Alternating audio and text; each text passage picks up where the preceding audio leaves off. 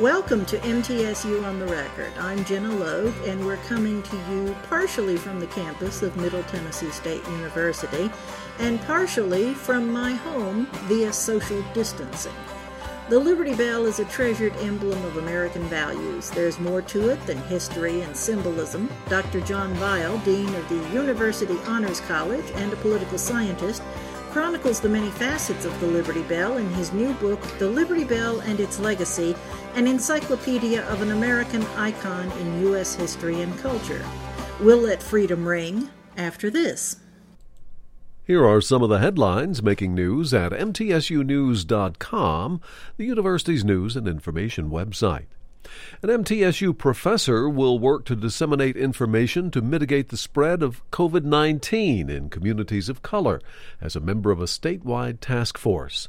The Office of Minority Health, a division of the Tennessee Department of Health, has appointed Chandra Story, an associate professor of community and public health, to a statewide health disparities task force. Meetings will take place weekly each Thursday at 1 p.m. Central Time via teleconference. At the initial meeting, April 16, the state health department shared current data, and the OMH announced that a communications campaign for communities of color will be launched in the near future. Story said at least 30 individuals were on the conference call and Michael Hansen, an assistant professor of audio production, along with Jill Courtney, a doctoral student at Franklin University in Columbus, Ohio, found a way to reconfigure Hansen's critical listening class as the COVID 19 pandemic prompted a rapid switch to universal cyberspace learning at MTSU. Communicating with the students through Zoom, with both audio and video features, enables Hansen to make what he calls his crazy hand gestures as he teaches. However, Zoom itself does not provide sufficient audio quality for students to discern what they're actually hearing in digital audio files. Using a laptop, a digital audio workstation, and a critical plug-in called ListenTo, Hansen fashioned the methodology that would enable him to continue teaching three sections of about 20 students each as the spring 2020 semester continues. Each student enrolled in the class is required to have a pair of top-quality headphones to facilitate listening. For MTSU News at any time, go to mtsunews.com. Welcome, John. Uh, it's nice to uh, talk to you, even if it is from more than six feet away. Let's start with the crack because everybody wants to know about the crack. How did it happen and why can't it be repaired? Well, there have been attempts to repair it, and one of the reasons that it's so obvious is that it was actually drilled out uh, and then, you know, tried to ring again, and it, it, it still was a dud. But the first question you ask is harder to answer. Uh, there are at least five or six different explanations of when it happened. Um, probably the best is sometime in the 1830s, possibly celebrating the death or, or commemorating the death of Chief Justice John Marshall, or possibly on an occasion of celebrating Washington's birthday. And I can't help but notice that it has two little pegs, one at the top of the crack and one at the bottom of the crack. Yes. Is that is that to prevent further cracking? When they drill them out, they put those pegs in there. You, what you don't want is a bell where the two pieces are hitting together. And so that was to prevent that from happening, but again, it, it did not work. Interestingly, the, the, the Liberty Bell that we have right now is actually the second Liberty Well, it's actually the third Liberty Bell. The first one cracked either on the way from England to here or possibly because it was rung incorrectly when it was first rung in the United States. And then a, a new Liberty Bell, well, they melted the old one down. Uh, two American makers did a second one, and it sounded awful. And so they melted it down, and the Liberty Bell we have then is actually the third version.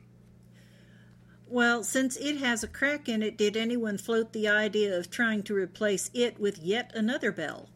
There have been, um, there are of course replicas all over the country. There's at least one in every state. Um, very interestingly, on the bicentennial, there was a group of American procrastinators who went over to England and demanded demanded a, either a refund or a new bill, and their response was only if we gave it back to them in the original package. I, I, I would even imagine even then the British telling us what we could do with our bell. Did anyone object to the engraving of biblical scripture on the bell? Uh, the, the bell was done in about 1751, uh, 52. Some people think uh, as a jubilee or 50 year celebration of one of William Penn's uh, charters. And Penn, of course, was Quaker. Uh, this was long before the adoption of the, of the First Amendment, so I, not to my knowledge. I recall that as a child, the opening credits to the uh, NBC television program based on John F. Kennedy's book Profiles in Courage, including a Liberty Bell being rung. In what other ways has pop culture sort of appropriated the bell as a symbol? Well, one of the most interesting is in the movie The Ten Commandments by Cecil uh, B. DeMille, where in the final scene, the Charlton Heston, I guess it is, whoever's portraying Moses, pulls up his left hand to look much like the, the Statue of Liberty and then repeats uh, proclaim liberty throughout all the land to all the inhabitants thereof, which is a passage from Leviticus 25 uh, 10 that's found on the Liberty Bell. Are there other ways? I think the Bell Telephone Company back before divestiture used it. Yes, there, there, there are a lot of companies that have used it. Probably the most interesting is an event, and let me see if I can find the date on this. April the 1st, 1996, uh, there were full page advertisements that were run in the Wall Street Journal and the New York Times, which proclaimed that Taco Bell had purchased the Liberty Bell and was going to rename it the Taco Liberty Bell.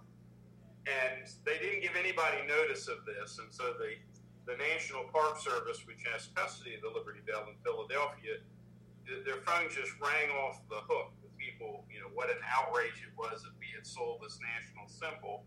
And of course, it was an April Fool joke, uh, but one that did pretty well for the company. Uh, it got a lot of attention uh, because of it. If I recall, they ended up donating fifty thousand dollars to the National Park Service for the upkeep of the bell, and um, most everything was forgiven. I think. How does the uh, National Park Service provide upkeep for the bell? What do they have to do besides protect it? Well, of course, protection is is fairly important. There's been at least one person who uh, tried to take a, a, hammer to the bell. Um, there has been at least one or two occasions where the bill, because of its exposure to sunlight, uh, has developed some mold or mildew or some kind of some kind of crud on it, and they had to wax it down uh, to, prohibit, you know, to stop some of the interaction that it was having uh, as a result of that. And of course, you know, I, I, guess well over a million people come to visit the Bell every year. So there, there, you now go through, you know, it used to be an Independence Hall. Now there's a separate pavilion. It's actually the second of two pavilions that has been uh, has been built, and you go through a series of sort of explanations and uh, souvenirs connected to the history of the bell, and you know, part of it is just keeping people informed and making sure that the you know they get through in an orderly fashion. About how far away from the bell are you when you go through the line? You can no longer touch it. Uh, I have talked to people who remember as children going to the bell and being able to do that. Uh, you're, uh, but there there are ropes around it right now. I, I would say within about three feet or so uh, of the bell, and again, it it faces out toward in a window toward Independence Hall, uh, so it's you know it's fairly visible. But uh, the, what they have done, especially for children, is children and college professors, is as you as you go through the exhibits, they have a, a sort of a replica of part of the Liberty Bell that you can actually run your hand down and sort of feel the texture of it. We'll take a break right here. We'll return in just a moment. This is MTSU on the record. The MTSU Department of Art has the newest facility for visual arts in the state with approximately 50,000 square feet of space, including high-tech computers and computer-driven equipment for multimedia, graphic design, printmaking, sculpture, painting, and ceramics.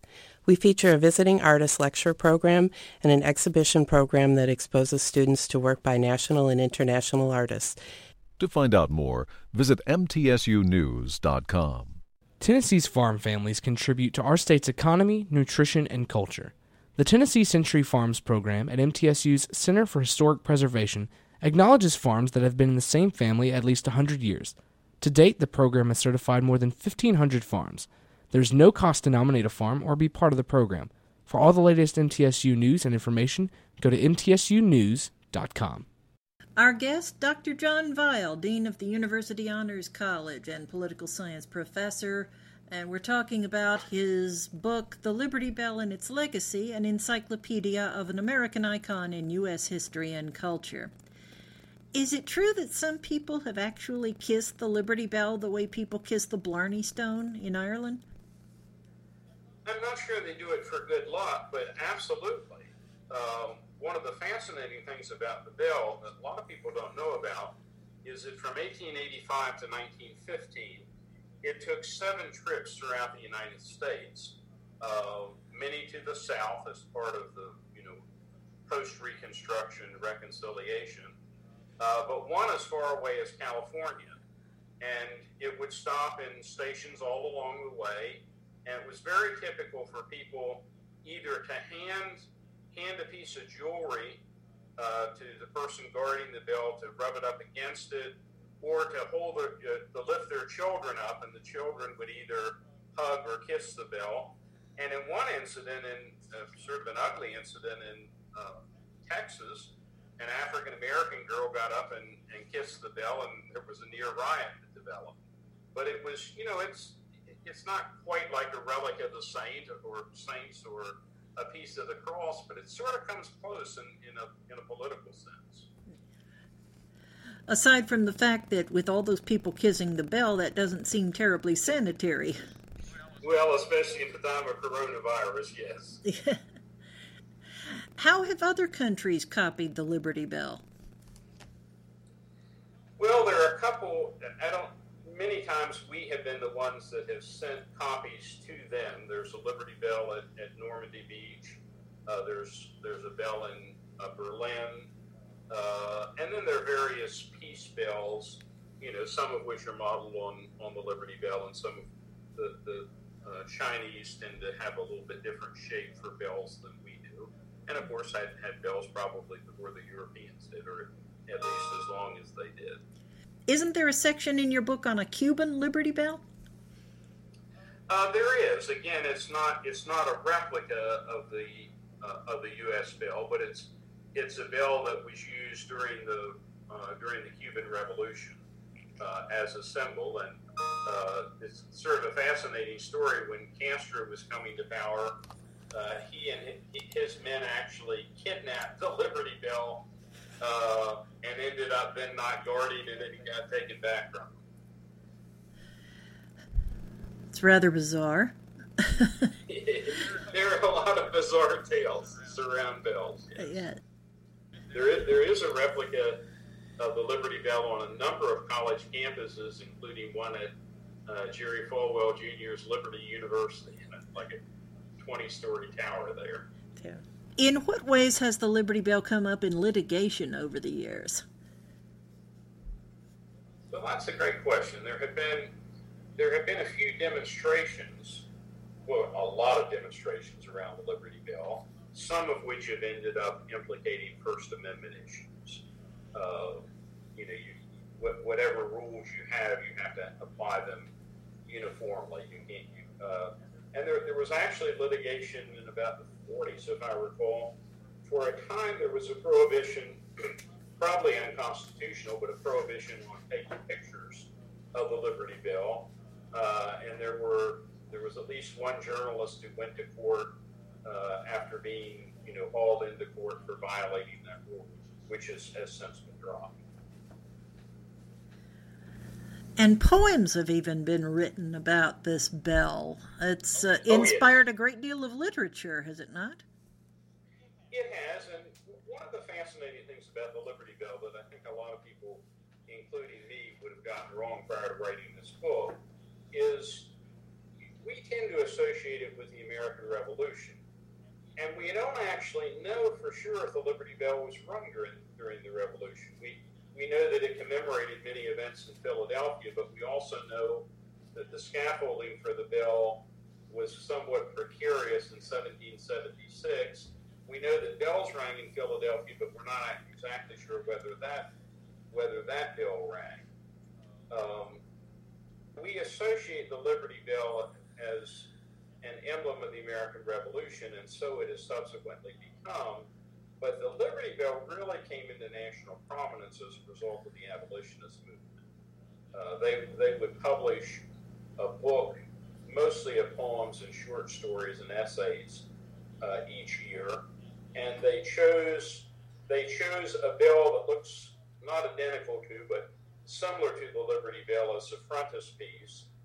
And over time, the bell became a symbol for liberty. And one of the, well, uh, as, as the title suggests, but one of the connections is, you know, the passage from the Bible that it comes from in Leviticus was actually to announce what was known as a year of Jubilee, which was every 50th year, all debts were supposed to be given and all the slaves were supposed to be free.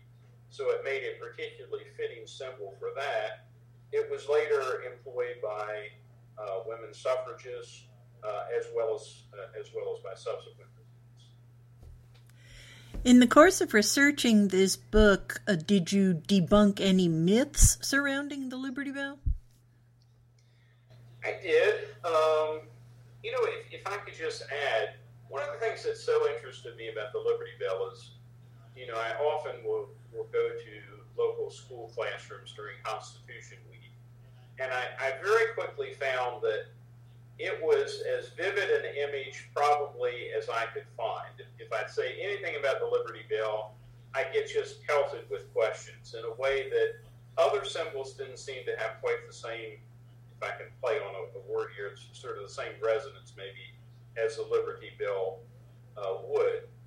And we know that in the 19th century there were some there were some stories that were written about the Liberty Bell which strained credulity. They were very good stories. Uh, one was done by a guy named George Looker, who was actually a friend of Edgar Allan Poe, and he has this you know striking story about an elderly gentleman waiting to ring the Liberty Bell and this grandson or, or this flaxen haired youth uh, is waiting at the door of, of, of, the Independence Hall to tell him uh, that the Declaration of Independence has been signed. And he, he runs up and yells out, you know, it's been signed, and then uh, this old man begins ringing the Liberty Bell. Great story, uh, but purely fictional as far as we know. Time for another break. We'll be right back. This is MTSU on the record. The Tennessee Employment Relations Research Association, or TERRA, gives labor relations specialists and academics a chance to share their views and their data.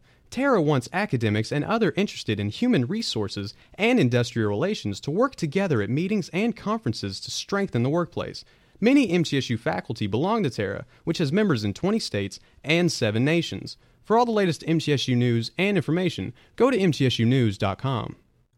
The Middle Tennessee State University Women's Studies Research Series features compelling monthly talks on gender-related topics by faculty and graduate students. The series offers a chance to learn about research in progress and to chat with faculty in an informal setting. All lectures are free and open to the public and are held on the MTSU campus. For all the latest MTSU information, go to mtsunews.com. We're talking about the Liberty Bell and its legacy, an encyclopedia of an American icon in U.S. history and culture. The latest book from Dr. John Vile, Dean of the University Honors College, an aficionado of all things pertaining to the origins of our great nation. John, has it occurred to you that the crack in the Liberty Bell makes it even more emblematic of American democracy in that our attainment of that goal as a society is flawed and imperfect. Yes, yes it has.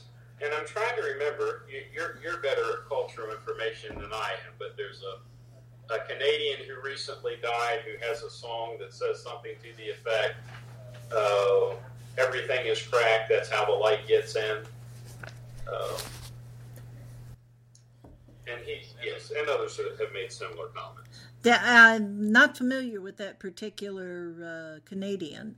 Uh, it's but the the uh, other pop culture reference in the book that I am most familiar with is of course Frank Capra's Liberty Films, uh, right. and uh, he is the director of It's uh, a Wonderful Life, Life, as well as uh, Mr. Smith Goes to Washington, Mr. Deeds Goes to Town, Meet John Doe, and a, a, lot of quintessentially American movies that have been labeled Capracorn because they are so uh, closely identified with heartfelt American values of fairness and decency and democracy. Right.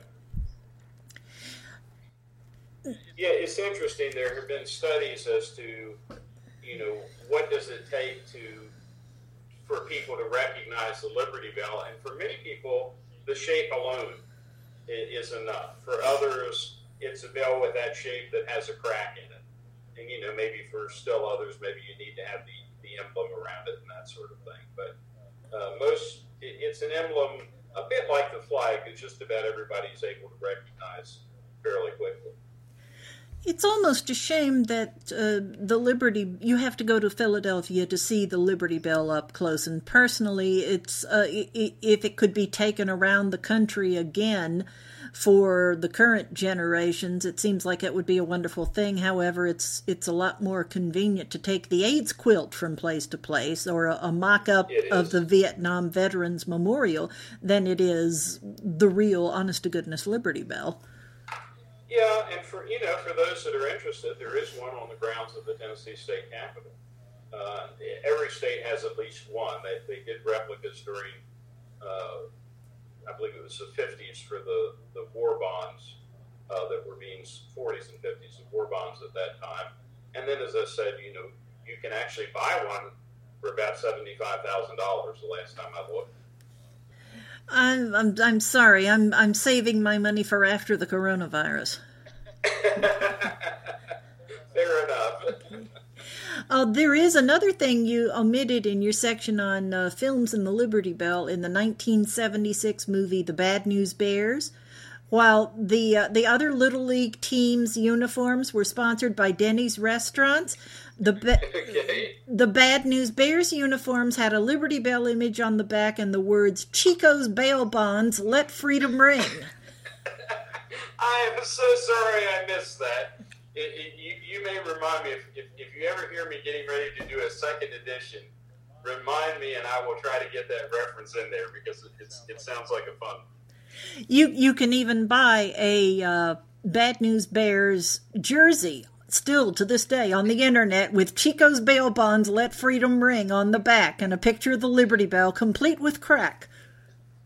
You know there are there are num- there have been a number of teams, many in the Philadelphia area, uh, where there have been contests like beauty contests and whatever, where they'll use the term bell with B E L L E uh, as in female. So the you know the Liberty Bells would be a, maybe a female ba- basket basketball or baseball team.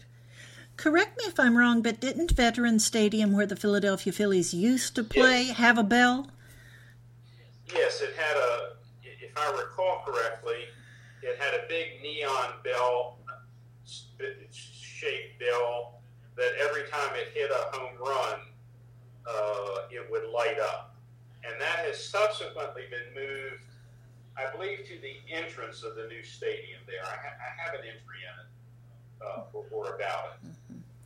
But if you were to actually try to ring the Liberty Bell today, it wouldn't have that great peal of freedom sound that we've come to expect. It would sound more like somebody was drunk or something, wouldn't it? I mean, it wouldn't. It would. It'd be more of a thud, I, I think. And, and again, there was a little bit of that in that second bell that I mentioned, where when they recast it, you have to have know, you have to get your percentages of metals right. And some people believe they ended up putting in some pewter or something that threw it off a little bit. Uh, but a, a cracked bell just does not have a very good sound to it. The book, once again, is The Liberty Bell and Its Legacy, an encyclopedia of an American icon in U.S. history and culture by Dr. John Vile. This is not his first rodeo when it comes to encyclopedias. He's the Dean of the University Honors College and a political scientist. Uh, hope everything's going well over there at the Honors College, John. It is. We've been doing uh, our thesis defenses through Zoom, which has been an unusual experience, but both students and professors seem to have stepped up, and I, I think for most of them, it's been a been a very good one. Uh, the kids are dedicated, and they deserve not to have this pandemic ruin their educational progress. And uh, kudos to you and all of your staff for keeping things going. Thank you, John. Thank you. We'll be right back. The Army ROTC College program at MTSU prepares students mentally, physically, and emotionally to become leaders and promotes virtues of duty, honor, country. ROTC cadets are involved in all academic disciplines, athletics, and student organizations at MTSU. Full scholarships and tuition assistance are awarded based on merit. All cadets upon graduation will serve their country as second lieutenants either in the Army, Army Reserve, or Army National Guard. For all the latest MTSU news and information, go to mtsunews.com. The Middle Tennessee Writing Project is a program that fosters the effective teaching of writing to students in kindergarten through high school. The project hosts annual summer institutes where teacher participants teach and learn from each other effective techniques of teaching writing. In addition, the project sponsors summer writers' camps for youngsters. MTSU is one of 185 sites of the National Writing Project and one of only two in Tennessee. For all the latest MTSU news and information, go to mtsunews.com. Randy Weiler has the middle moment. Organizers of the MTSU Custom Student Orientation are moving to an online format for new freshmen and transfer students this spring and summer because of the coronavirus pandemic. Gina Poff, new Student and Family Programs Director, shares more. Will look a little bit different this year. With the inability to bring students to campus, we are using an online platform called Customs Online. This provides our students with the resources and services and information all about campus before their customs date that they signed up for. On the customs date that they signed up for, we will be providing virtual experiences, including student interactions, as well as welcomes and specifically academic advising. So they will have time on those dates to interact, meet with their advisors through Zoom or phone calls or um, webinars that will allow them to be advised and, and work on a schedule for their fall classes. That's MTSU on the record. I'm Gina Logue. Thanks for listening. MTSU on the Record, a news and information program about Middle Tennessee State University, is produced by the university's Marketing and Communications Office, which is solely responsible for its content. Read more about MTSU at our website, mtsunews.com. Podcasts of this program are available at mtsunews.com and on iTunes.